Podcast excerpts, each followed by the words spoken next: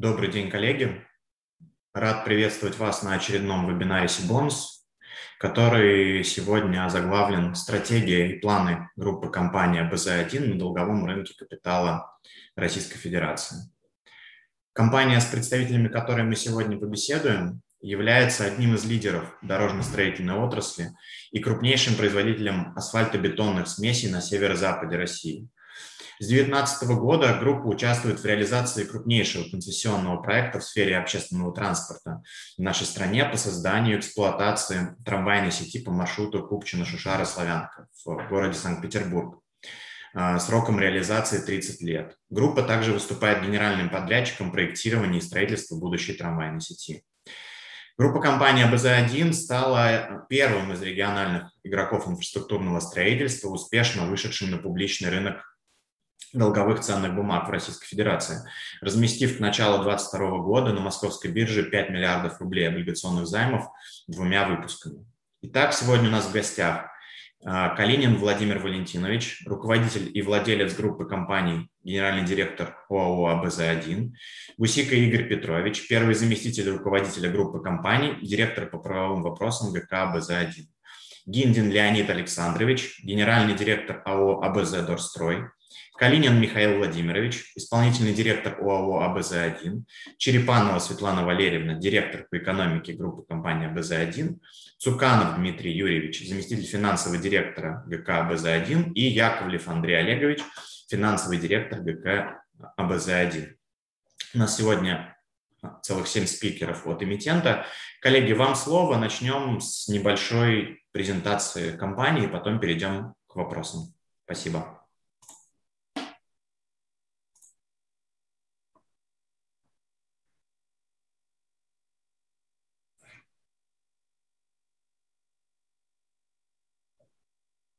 Просьба вывести презентацию.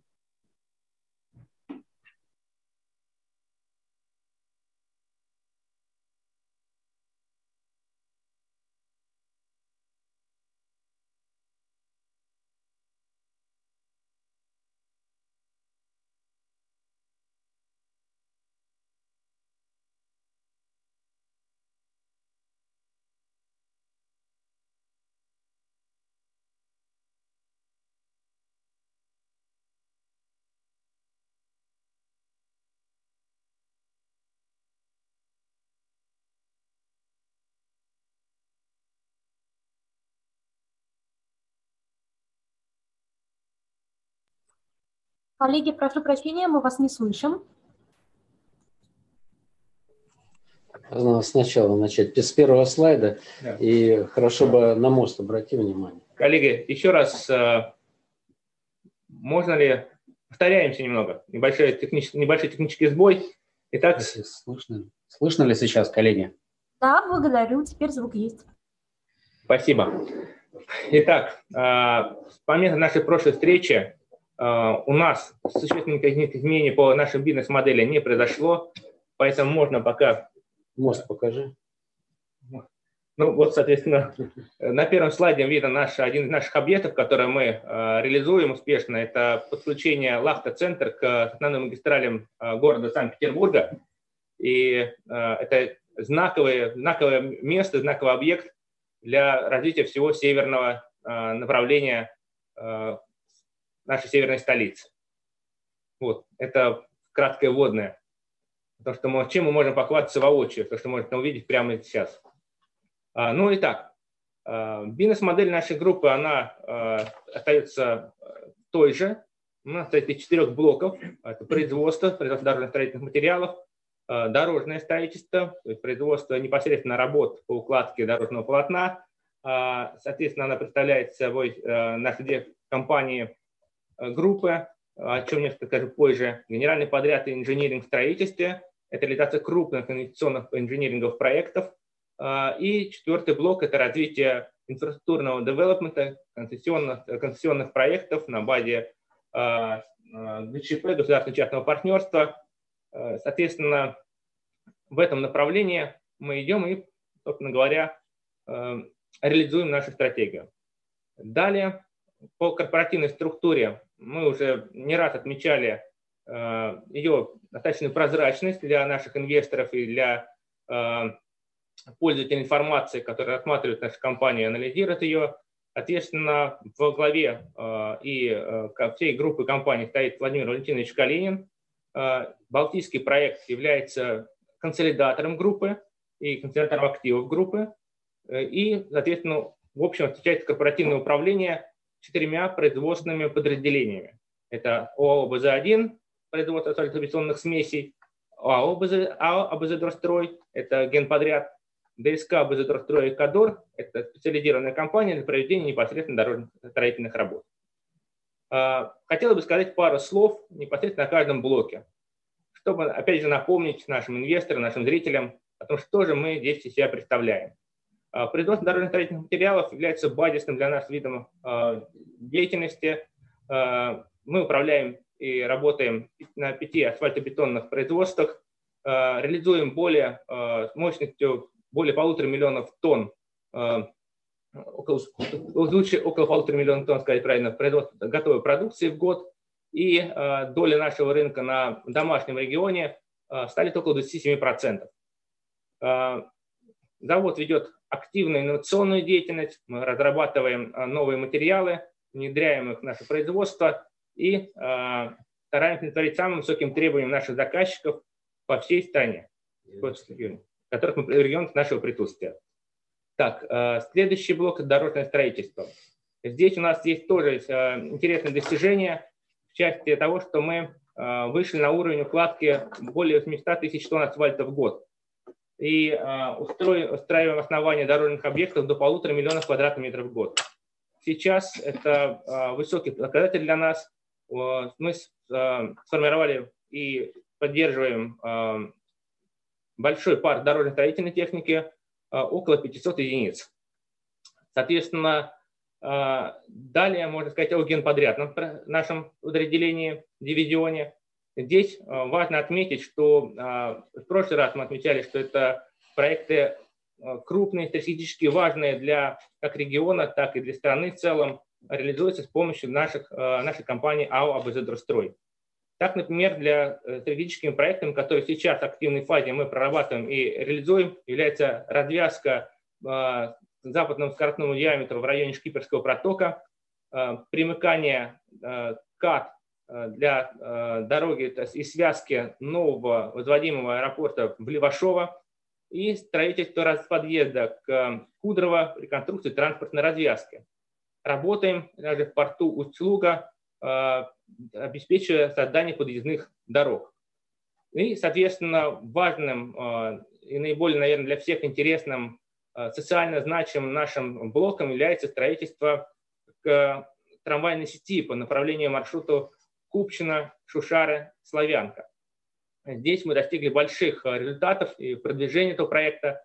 И, э, соответственно, сейчас э, ожидаем выхода из экспертизы, государственной экспертизы, получения положительного заключения. Важно сказать, что этот проект является, по сути, драйвером для масштабирования нашего бизнеса. А если посмотреть на эту маленькую схему, которую мы здесь представили, то мы разрабатываем перспективное ответвление данной линии основной сторону а, основных таких больших центров притяжения транспортных потоков, пассажиропотоков.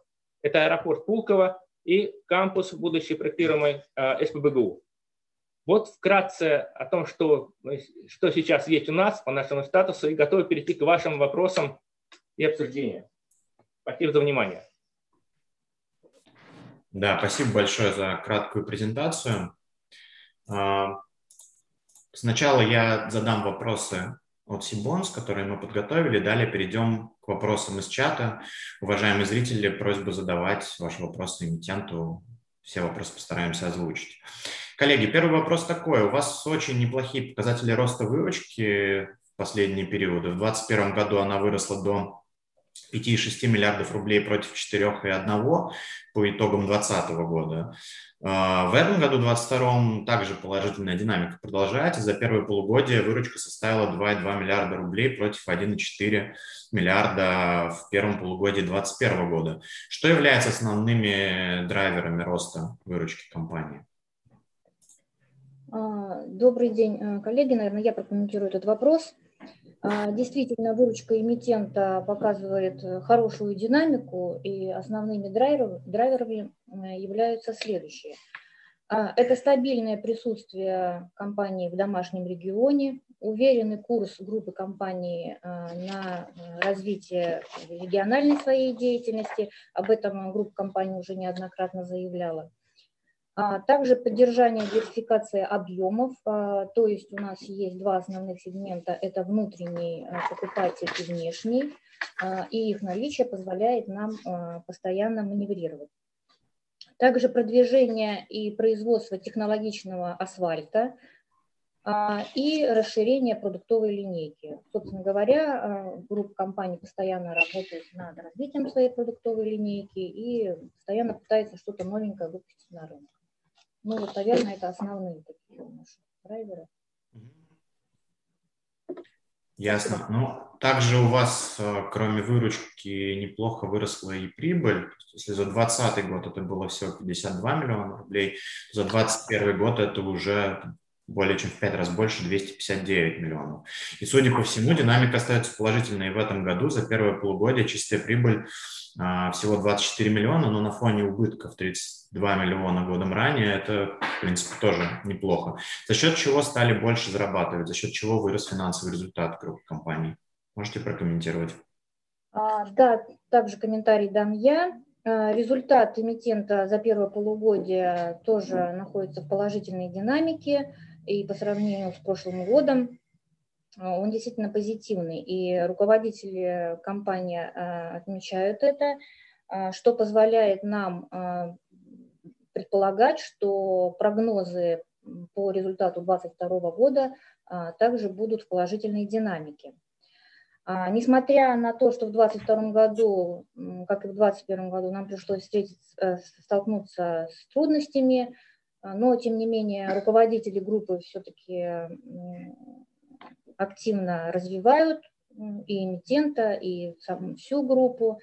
И для того, чтобы свои результаты показывать в динамике, все компании группы занимаются, а,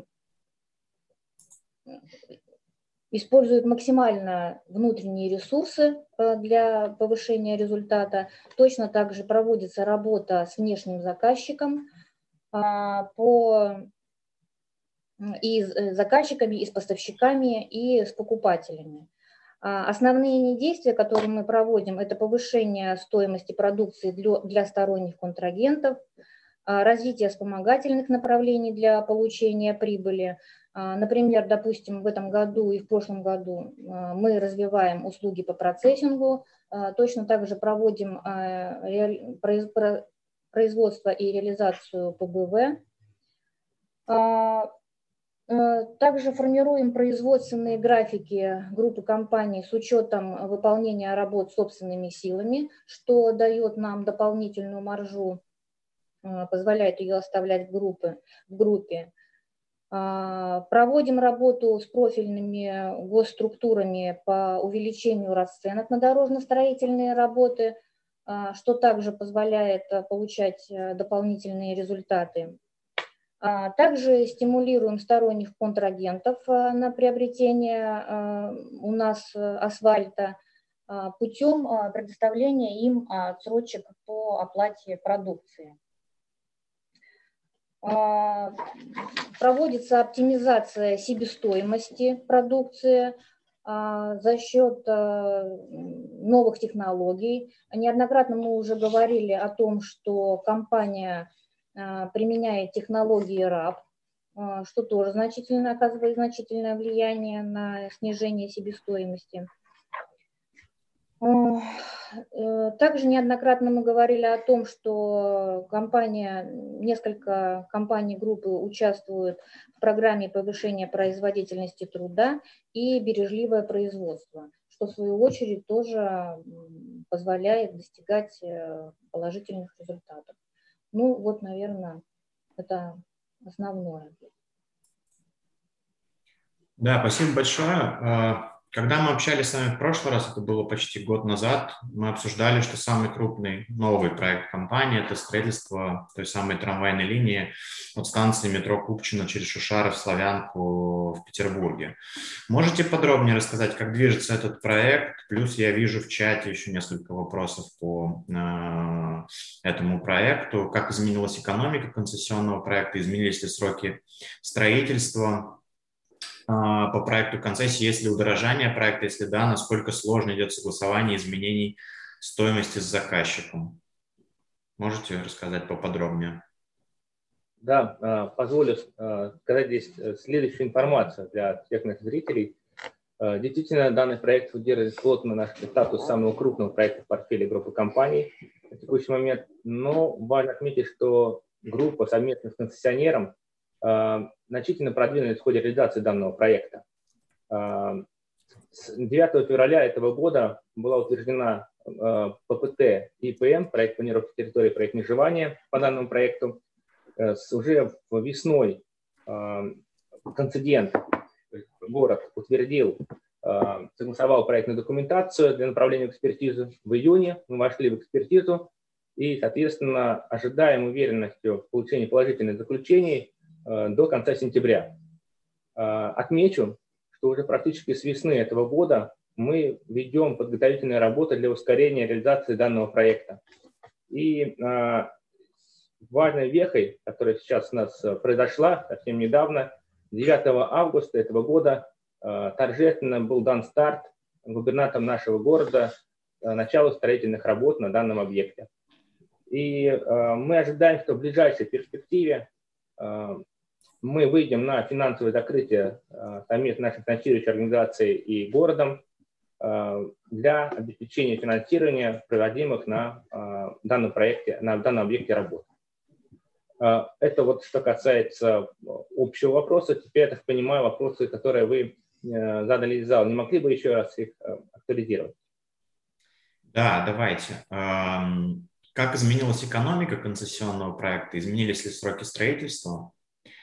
А, есть ли удорожание проекта, если да, насколько сложно идет согласование изменений стоимости с заказчиком?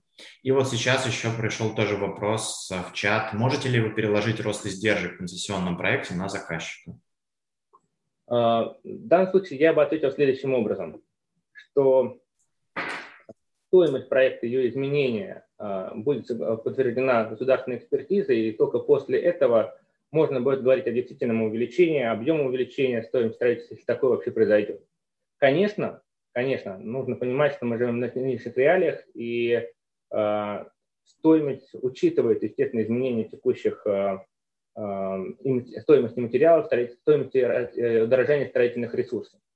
Э, подтверждение их, еще раз повторюсь, это важно для всех, должно быть э, акцентировано только после того, как мы пройдем из экспертизы.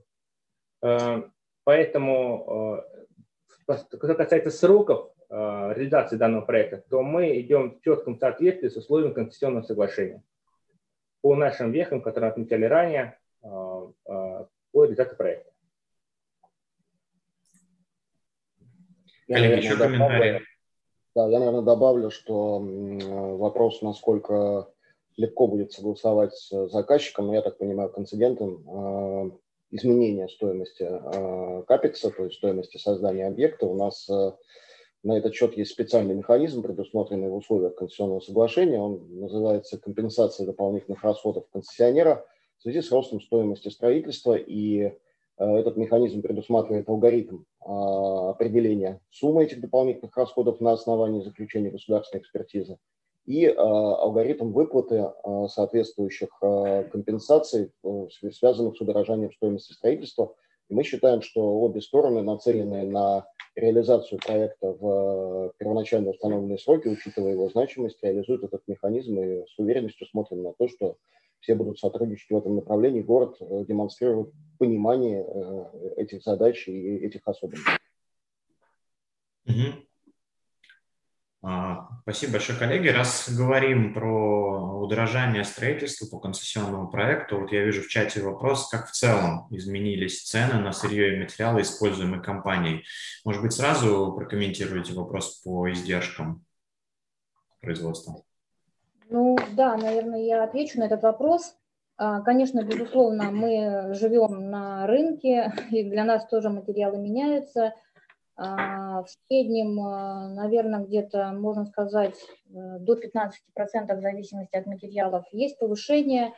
Но, как я уже говорила, отмечала, мы проводим большую работу со своими поставщиками, то есть двухстороннюю, и с покупателями, и с поставщиками.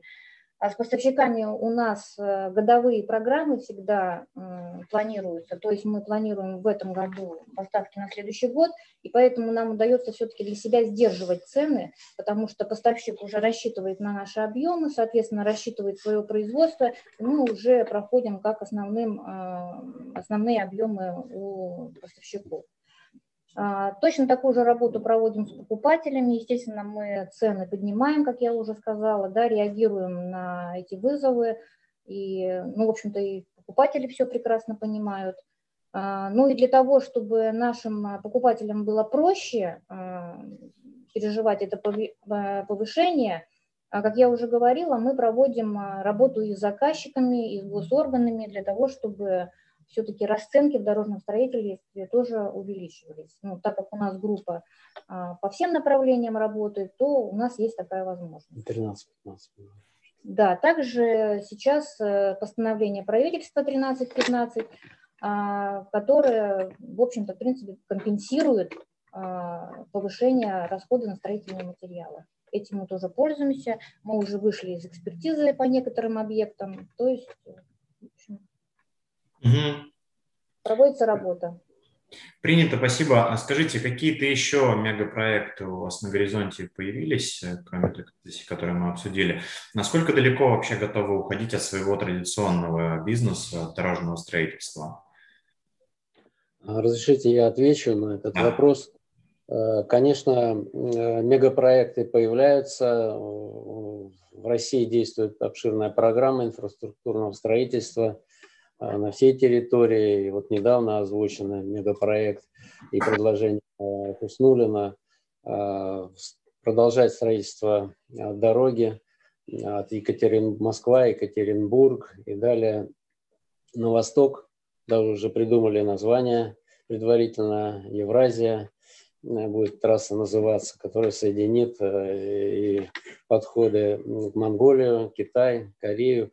Э, есть э, проекты на севере, э, в Заполярье, есть проекты на юге. Если говорить об строительстве инфраструктуры Российской Федерации. На второй ваш вопрос, что вот есть, скажем, идеи у некоторых компаний заниматься не только инфраструктурным строительством, но и садики, и школы строят. У нас таких планов пока нет. Мы достаточно глубоко изучаем и участвуем в производстве строительных материалов. Э, полтора миллиона тонн асфальтобетона – это очень э, серьезные объемы. Мы всю линейку эм, необходимую для современного дорожного строительства производим. Много занимаемся научными работами. Кстати, головной компании АБЗ-1 в этом году исполняется юбилей, 90 лет – вот. И, э, конечно, мы этой деятельностью собираемся заниматься и дальше. А, мы занимаемся дорожным строительством, это мосты, дороги, набережные. Это тоже очень серьезная тема, которая тоже требует развития. Она на месте не стоит, и новые технологии, и объемы, и требования, и качество, и количество идет. Этого тоже достаточно большой и тяжелый, непростой труд. Э, мы занимаемся ремонтом дорог и концессиями. Что касается э, потенциала, то мы, вот садики, наверное, нет, но мы смотрим пристально на, на строительство портов, на строительство в зоне вечной мерзлоты. Это тоже очень сложное, э, непростое дело. Мы туда смотрим, изучаем экономику, возможности, материальные ресурсы – и э, как, какие задачи ставит в общем-то, государство перед, э, вот, по, по, в этих направлениях.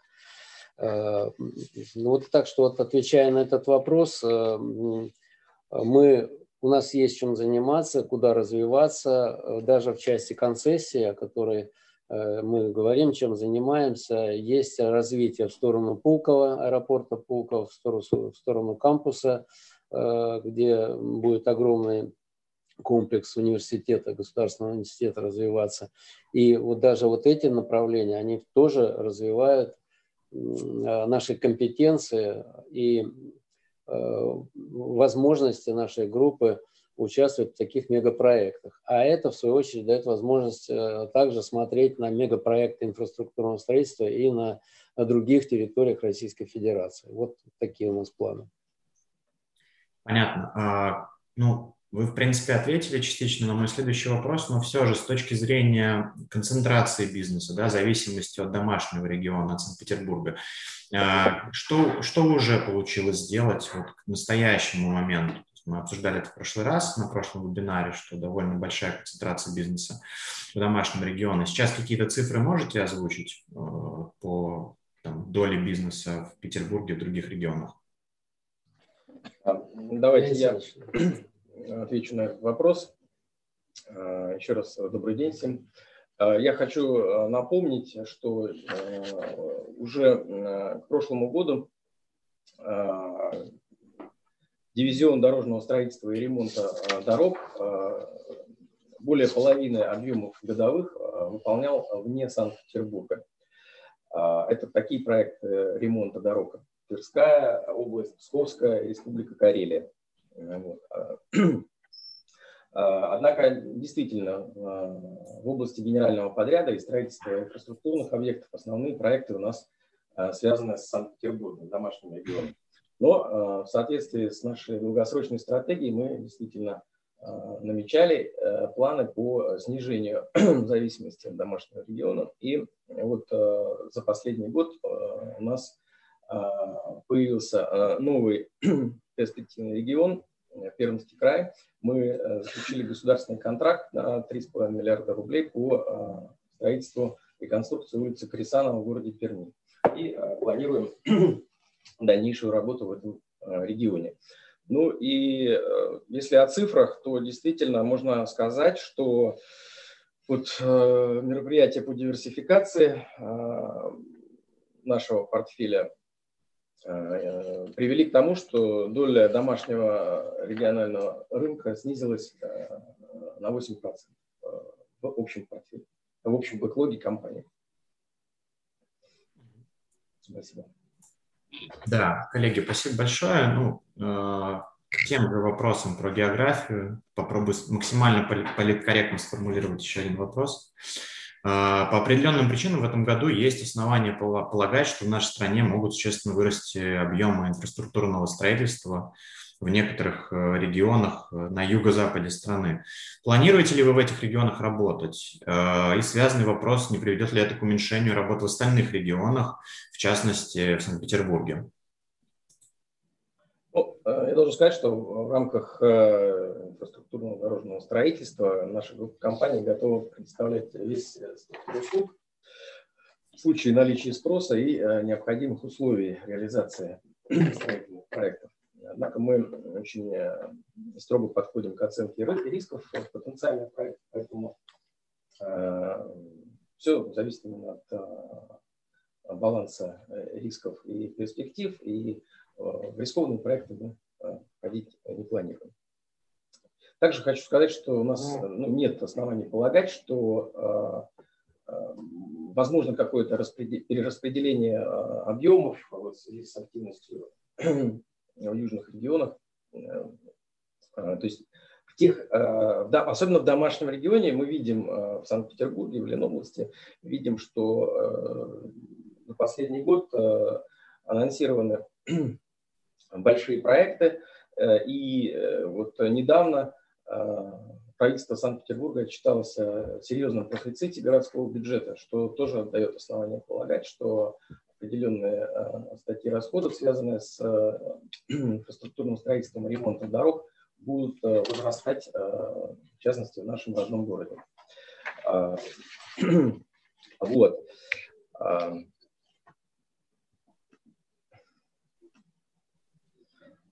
Также Хочу отметить, что э, есть такие крупные проекты, которые совсем недавно также были анонсированы в нашем регионе. Это строительство, например, второго транспортного э, обхода Санкт-Петербурга со стороны с восточной стороны, КАТ-2, вот, президент Российской Федерации Владимир Владимирович Путин сказал, что проект надо начинать, проектирование течение ближайших двух лет будет осуществляться и начало строительства в 2024 году. Э, этот проект э, в районе 200-300 э, миллиардов рублей. Это серьезным образом увеличивает объем средств, которые будут расходоваться на инфраструктуру в нашем регионе в ближайшие пяти лет.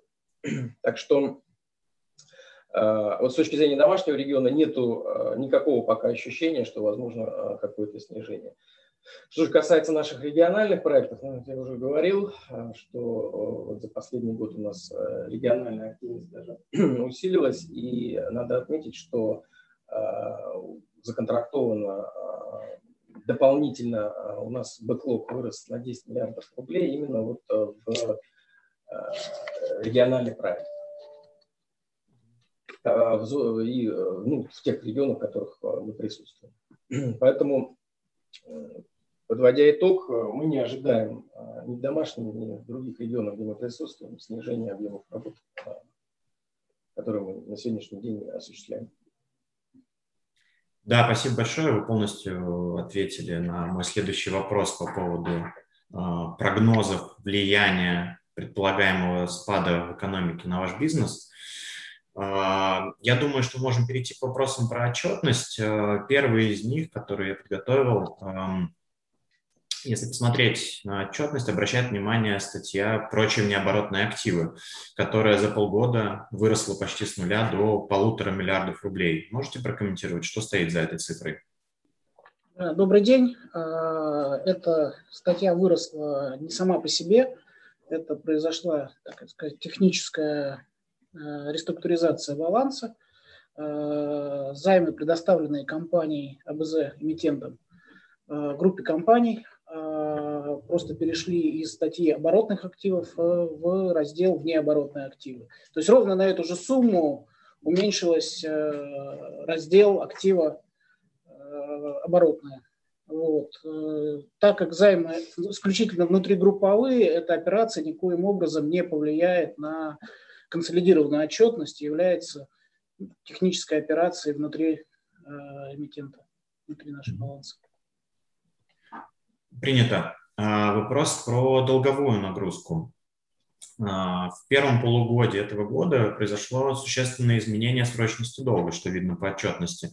Долгосрочный долг снизился с 4,9 миллиардов до 2,9 миллиардов, а краткосрочный, наоборот, вырос с 500 миллионов до 2,4 э, миллиардов рублей. А с чем связано это изменение? Вы производили выкуп своих облигаций, сейчас объем в обращении двух выпусков уже не 5 миллиардов рублей, меньше. Можете прокомментировать, с чем связано изменение срочности долга? Да, конечно. В данном случае здесь тоже имеет место быть э, просто техническая, так сказать, перестановка. А, дело в том, что в долгосрочном долге отражается задолженность, которая больше года, а так как э, наш первый облигационный выпуск подходит э, уже к своей середине, мы начинаем амортизацию своих траншей. Соответственно, те транши, которые попадают в ближайший год, перешли из статьи долгосрочные вложения в статью краткосрочные вложения. При этом э, там, примерный уровень задолженности остался плюс-минус на том же уровне. Угу. Какой у вас сейчас целевой уровень по показателю долг и беде? Ну, мы, э, размещаясь э, вторым траншем облигаций выставили для себя определенный ковенант, вот, э, который мы должны поддерживать и поддерживаем э, на протяжении там, всей своей деятельности. Вот. Э, юридически мы должны поддерживать, то есть по своим обязательствам 4, но реально, конечно же, мы стараемся удерживать долг и беду на уровне там, 3,2, 3,4. Вот. При этом целевой показатель на, ближай... ну, там, на перспектива у нас является выйти на показатель менее трех. Да, спасибо большое. А, несколько вопросов по работе на рынке облигаций. А, у вас сейчас в обращении находятся два выпуска. Первый выпуск на 3 миллиарда, размещенный в декабре 2020 года и размещенный в марте 2021 с погашением в декабре 2023 года. И второй выпуск на 2 миллиарда, размещенный в декабре прошлого года с погашением в декабре 2024. И сейчас, э, судя по котировкам, они достаточно странно относительно друг друга торгуются. Короткий выпуск имеет доходность 17,5%, а длинный 14,9%. Сам по себе спред достаточно большой, но и по идее он должен быть обратным в пользу короткого выпуска. С чем связываете такую аномалию доходности? Ну, позволю ответить на этот вопрос. Да. Э, ну, ситуация здесь действительно очень интересная получается, потому что, э, по сути, ситуация описывает как бы, инверсию кривой доходности, да, но она обычно связана больше с э, облигациями федерального займа, где инвесторы, видя такую картину, могут э, формировать для себя определенные выводы о дальнейших перспективах в государстве, с долгом и далее. У нас же все-таки касается больше корпоративный долг э, компании, которая не является э, существенной э, такой образующей, как, как, «Газпром» или другие иные гиганты нашей, э, нашего рынка. Э, при этом такая ситуация произошла. Мы все-таки связаны с несколько другими факторами и видим другие последствия. Первый фактор – это все-таки фактор, мы определяем фактор владения бумагой, потому что если первый выпуск у нас владеет в большей степени э, частные инвесторы и в меньшинстве юридические лица, институциональные инвесторы, то во втором выпуске, наоборот, ситуация больше, э, больше характерна для владения институциональными инвесторами. Значительная часть выпуска была выкуплена якорным инвестором еще в начале размещения, и, собственно говоря, от этого волатильность э, бумаг существенно ниже. А, второй фактор, он на самом деле является основным, это фактор ожидания. Поскольку частные инвесторы все-таки подвержены больше эмоциональным движениям, это какие-то покупки или сбросы на бумаг, а, соответственно, с учетом текущей неопределенности, да, то есть э, люди, возможно, не совсем готовы держать долгие позиции в бумагах э, или, наоборот, инвестировать большие средства. И, конечно же, оценивать, что будет с эмитентом. В нашем случае мы связаны с тем, что э, наши инвесторы ожидают в ближайшее время первой амортизации нашего выпуска, которая произойдет 26 сентября. И, конечно, с осторожностью смотрят, как это будет и что будет. Потому что действительно данная амортизация является первой для нашей группы, и очень существенным в масштабе денежного изображения. Соответственно, мы хотим, конечно, в данном семинаре еще раз сказать, снизить накал страстей, сказать, что действительно мы обслуживаем наш долг и планируем обеспечить амортизацию и следующее, в том числе и э, до конца обращения бумаг. Поэтому видим, что после этого периода все-таки ситуация устаканится. Тем более, тем более, что обращать обратно вот к теме инверсии кривой доходности вообще в целом, значит, идет период снижения ключевой ставки. Э, возможно, что у нас еще может быть одно понижение или, по крайней мере, э, стабилизация на текущих уровнях, что, конечно же, э, может, опять же, корректировать стратегию наших инвесторов по приобретению различных выпусков, в пользу первого выпуска, нежели чем второй, допустим. Потому что мы видим, что судя по оборотам, которые сейчас существуют по, нашему, по нашей бумаге, инвесторы заинтересованы в данных, э, данных бумагах, им интересны их параметры, э, устраивают э, условия обращения и ставка. Вот наша такая картина. Спасибо за ответ. Расскажите поподробнее про дальнейшие планы на работе на рынке облигаций. Планируете ли вы еще размещаться? Если да, есть видение возможных параметров выпуска в части объема сроков обращения? Ну, тогда я продолжу эту тему. Да, да, да конечно. Значит, соответственно, группа планирует продолжать активную работу на рынке долгового капитала, а, на московской бирже, размещая облигации в рамках нашей утвержденной программы – Эм, соответственно, мы видим, что до конца года мы э, рассчитываем приличие э, не менее миллиарда рублей э, с рынка. И по поводу параметров выпуска, их условий, конечно, мы смотрим на текущую ситуацию, будем анализировать и с этим выходить. Но в первую очередь важно отметить, что мы не придумываем новый велосипед. То, что хорошо работает, то и должно работать дальше – в этом смысле мы ориентируемся на первый наш выпуск, когда э, те параметры, которые есть по условиям обслуживания, то есть по купонам, по, соответственно, амортизации. Скорее всего, мы будем использовать эти же параметры в наших последующих выпусках.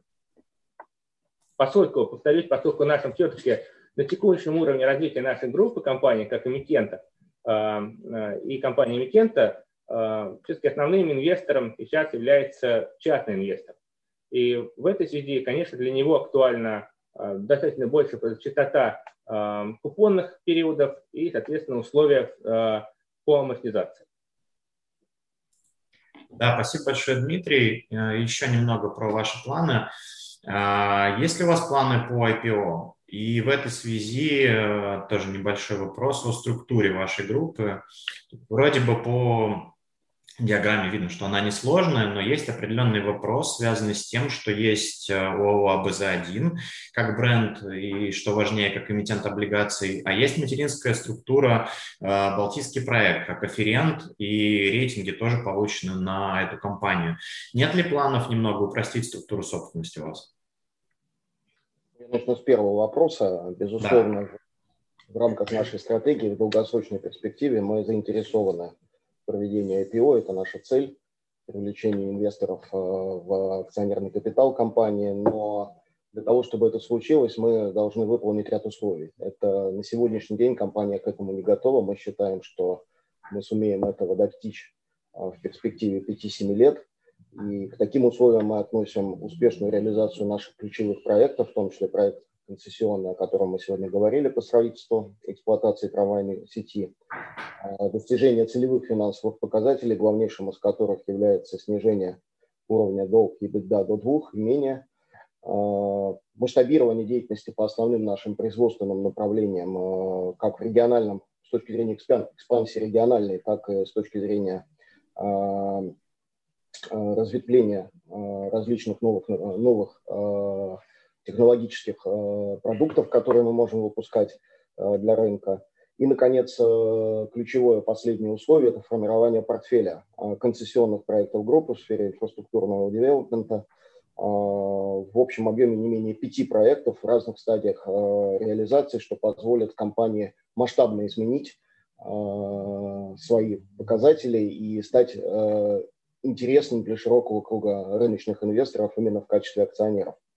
Вот. Что касается структуры, корпоративной структуры группы, ну, мы считаем, что она как раз очень прозрачно и логически выстроена. У нас, в, а, как вы отметили, консолидатором группы является компания «Балтийский проект», которая контролирует четыре операционные компании группы, а в свою очередь а, сам консолидатор контролируется бенефициарным акционером.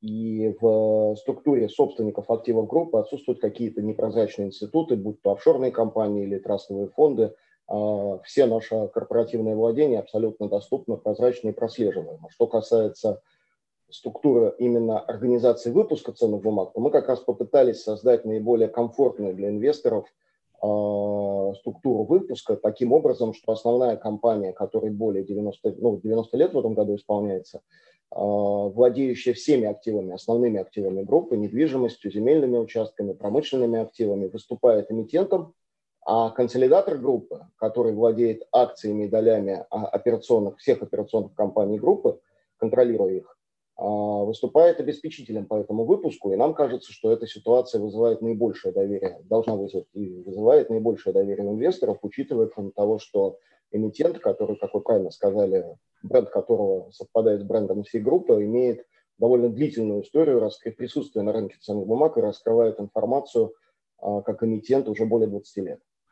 Вот, поэтому нам кажется, что запутки здесь никакой нет, а дальнейшее развитие корпоративной структуры, естественно, будет связано с прирастанием а, новых бизнес-единиц, а, как связанных с расширением регионального присутствия, так и с реализацией отдельных проектов. Естественно, они будут также подчинены единому корпоративному контролю со стороны консолидатора группы Балтийского проекта.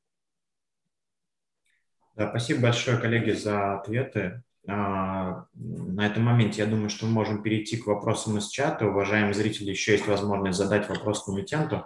Давайте пробежимся по чату. Вот я вижу, был первый вопрос еще в самом начале вебинара. Когда будет э, МСФО Балтийского проекта за первое полугодие этого года? Ну, мы планируем, э, наверное, где-то в конце октября э, получить эту отчетность. Работа сейчас да, ведется. Сейчас ведется активная работа. Вот, аудитор проверяет э, полученные от нас данные, э, консолидирует их, э, ведется активная работа с аудитором, к концу октября э, должны завершить. Следующий вопрос, э, который мы не затрагивали. В следующем году планируется погашение облигаций, облигаций первой серии. За счет каких средств оно будет производиться? То есть это новый выпуск облигаций, банковский кредит, собственные средства? А, собственно говоря, попробую ответить на этот вопрос. А, конечно, мы а, все-таки рассчитываем на то, что привлекаемые нами средства с рынка и путем размещения облигаций мы направляем на, на реструктуризацию нашего кредитного портфеля и, конечно, исполнение оборотных средств, необходимых нам для развития нашей деятельности, для новых проектов в том числе. Поэтому Э, нельзя однозначно ответить, какой источник мы выберем для погашения нашего долга. Во-первых, первый выпуск э, амортизируется практически равномерными платежами по 16,5% каждый квартал, начиная с седьмого. И здесь э, вполне комфортные условия по его обслуживанию. То есть в большей степени это, конечно же, наши оборотные средства, то есть собственные. Вот. Если что касается первого выпуска. Поэтому новые выпуски, они все-таки предназначены в большей степени для э, развития компании, для того, чтобы мы могли э, поддержать нужный уровень э, используемых средств свободных в обороте для реализации наших генподрядных проектов и основной деятельности. Да, спасибо большое. Еще вопрос из чата. Тоже касается издержек и там, изменений общего характера, которые коснулись всей экономики в этом году, он касается дорожно-строительной техники. То есть, э, действительно, большая часть этой техники иностранного производства. Какая сейчас у вас ситуация с ремонтом, запчастями, закупкой новой техники для дорожного строительства? Позвольте я отвечу на этот вопрос. А, действительно, экономика всей страны а, находится под большим давлением а, вот санкций. И здесь, наверное, для того, чтобы противостоять этим, этому давлению, важно два аспекта. Профессиональный, то есть это то, как мы реагируем на это давление, и эмоциональный, есть ли у нас вера в то, что мы справимся с теми трудностями, которые перед нами стоят. И вот в профессиональной области я хочу подчеркнуть, э, что наша компания является э, защищенной от э, санкций в аспекте того, что мы не являемся ни экспортерами, ни импортерами ни продукции, ни, ни сырья. Соответственно, с точки зрения, с точки зрения локализации наших поставщиков, они все местные. В основном мы пользуемся сырьем, которое производится на территории Российской Федерации. А вот э, сложным аспектом является поставка техники и оборудования и запчастей. Э, однако здесь следует сказать, что Наша компания давно а, занимается в силу а, дороговизны импортных а, комплектующих замещением этих комплектующих на местном рынке. И на сегодняшний день свыше 90% мы можем найти на местном рынке и действительно находим замену. Что касается закупок техники новой, то а, да, она во многом импортная, а, однако на сегодняшний день на рынок выходят компании, которые раньше находились несколько в тени крупных поставщиков европейских американских, но тем не менее они являются достойными, достойными, достойными, достойными поставщиками с точки зрения качества и, и надежности. А, это и китайские, и турецкие, и даже во многом российские компании. Сейчас а, наша государство активно занимается импортозамещением в области дорожно-строительной техники. Мы являемся участниками рабочих групп, помогаем своим опытом, оцениваем те возможные направления импортозамещения, которые предлагает Минпромторг. Соответственно, здесь мы чувствуем, что мы находимся в защищенном положении. С точки зрения финансирования государство также видит, что отрасль нуждается в поддержке изменились э, условия авансирования на рынке в сторону э, увеличения авансов э, строительных контрактов. И в ближайшее время, в дополнение к постановлению 1315, о котором было уже сказано, мы ждем, что будет существенное облегчение закона о закупках с точки зрения а, изменения цен в силу каких-то резких колебаний расценок. А, то есть на сегодняшний день контракты, которые являются фиксированными, мы ожидаем, что в будущем и правительство действительно сейчас ведет работу над тем, чтобы контракты имели гибкую составляющую по цене в случае изменения стоимости материалов.